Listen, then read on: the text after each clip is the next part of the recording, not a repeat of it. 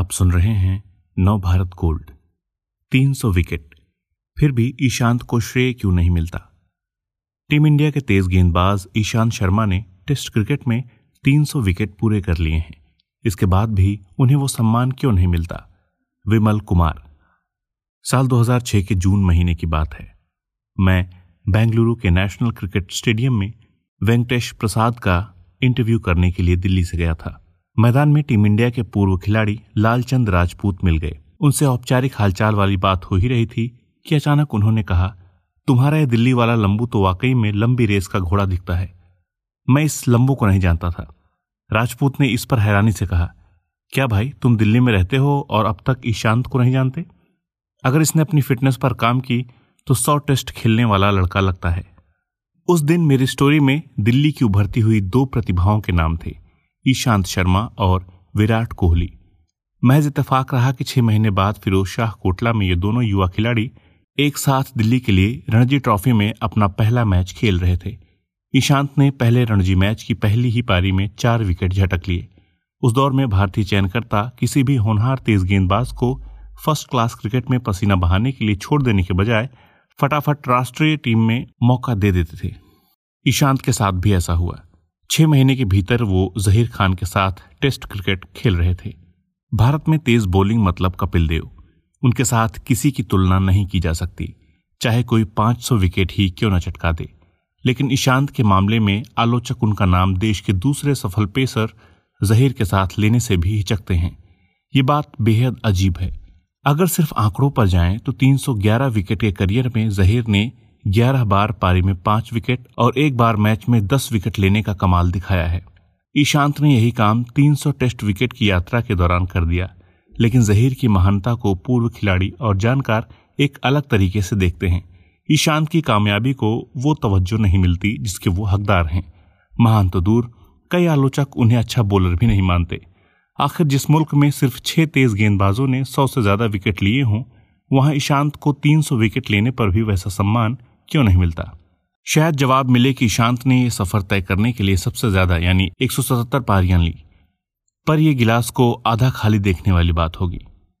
अपने करियर के पहले उनचास मैचों में ईशांत ने एक सौ अड़तीस विकेट, अड़तीस दशमलव पाँच तीन की औसत से लिए।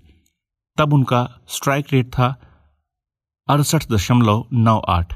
इसका मतलब कि हर उनसठवीं बॉल पर वो एक विकेट चटकाते थे। 2013 के बाद से उनके करियर में ज़बरदस्त सुधार दिखा। ये वो समय था जब टीम इंडिया की कप्तानी विराट कोहली के हाथों में गई और भारत के पेस अटैक में मोहम्मद शमी, उमेश यादव, भुवनेश्वर कुमार और जसप्रीत बुमराह आए। अगले उनचास टेस्ट में ईशांत ने एक सौ बासठ विकेट झटके और अब औसत हो गई 27 और स्ट्राइक रेट चौवन दशमलव चार। एक और चौंकाने वाली बात, टेस्ट क्रिकेट में सबसे कामयाब गेंदबाज मुथैया मुरलीधरन को भी 300 विकेट लेने के लिए उतनी ही गेंदें फेंकनी पड़ी थीं, जितनी ईशांत को। अगर मुरलीधरन ऐसी साधारण शुरुआत के बाद सर्वकालिक महानतम गेंदबाज बन सकते हैं तो ईशांत महान गेंदबाजों में से एक क्यों नहीं?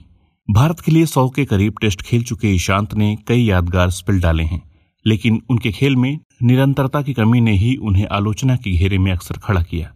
2007-8 सीज़न में अपने टेस्ट करियर की शुरुआत करने वाले ईशांत ने शुरू से ही अपनी रफ्तार ऊंचाई और उछाल को लेकर हर किसी का दिल जीता और एक सुनहरे करियर की उम्मीद जगाई। हालाँकि जहीर जैसे सीनियर गेंदबाज की मौजूदगी के चलते अपने करियर के ज़्यादातर मौके पर उन्होंने खुद को स्ट्राइक बॉलर के बजाय सहयोगी ही समझा। यही बात उनके करियर के आंकड़ों में भी दिखती है।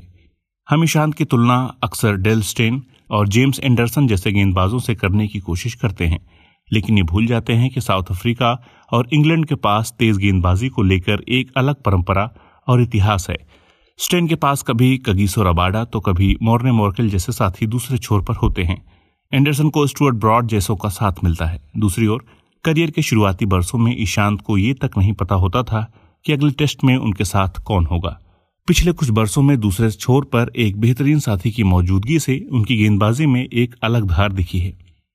अगर करियर के शुरुआत से ही ईशांत को बुमराह, शमी, यादव जैसे तेज गेंदबाजों का साथ मिलता तो शायद उनके आंकड़े और बेहतर होते। वैसे भी क्रिकेट में पुरानी कहावत है कि तेज गेंदबाज जोड़ियों में शिकार करते हैं। Lillee Thomson Holding Marshall McGrath Gillespie Wasim Waqar, Pollock Donald, आप अपने जहन में किसी भी एक कामयाब तेज गेंदबाज को याद करें। उसके साथ ही उनके जोड़ीदार की भी याद आ जाएगी। ईशांत शर्मा के साथ ऐसा ही रहा। बत्तीस साल की उम्र में लंबू ईशांत गेंदबाजी के मोर्चे पर अब इस टीम के एडल्ट स्टेट्समैन हैं।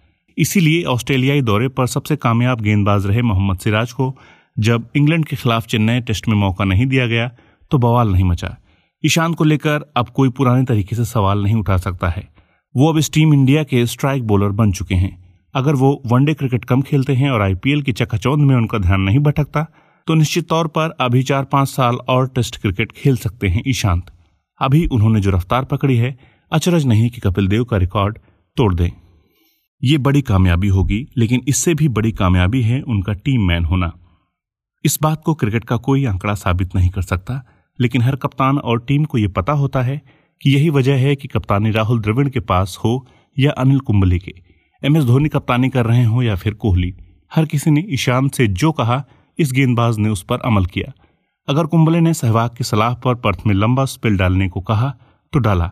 अगर धोनी ने कहा कि विकेट की परवाह मत करो बस बिना ज़्यादा रन दिए एक छोर संभाले रखो तो वो भी किया।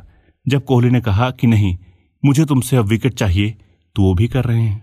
2020 की शुरुआत में न्यूजीलैंड दौरे पर ईशांत पूरी तरह फिट नहीं थे, लेकिन कोहली ने विलिंगटन में खेलने के लिए कहा। ईशांत खेले, विकेट भी लिया, पर चोटिल होकर करीब एक साल के लिए क्रिकेट से दूर हो गए। वो तब भी नहीं झुंझलाए, न कप्तान को दोष दिया। लंबू की अब तक की पारी ऐसी ही रही है। ये है नव भारत गोल्ड की प्रस्तुति।